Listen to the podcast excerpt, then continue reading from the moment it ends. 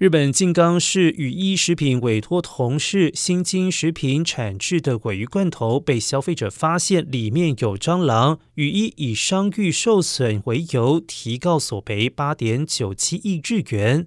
而地方法院八号判决新津赔偿 一点三亿日元。辩护律师表示，超过一亿日元的赔偿对小厂商是很沉重的负担，已经在研究是否上诉。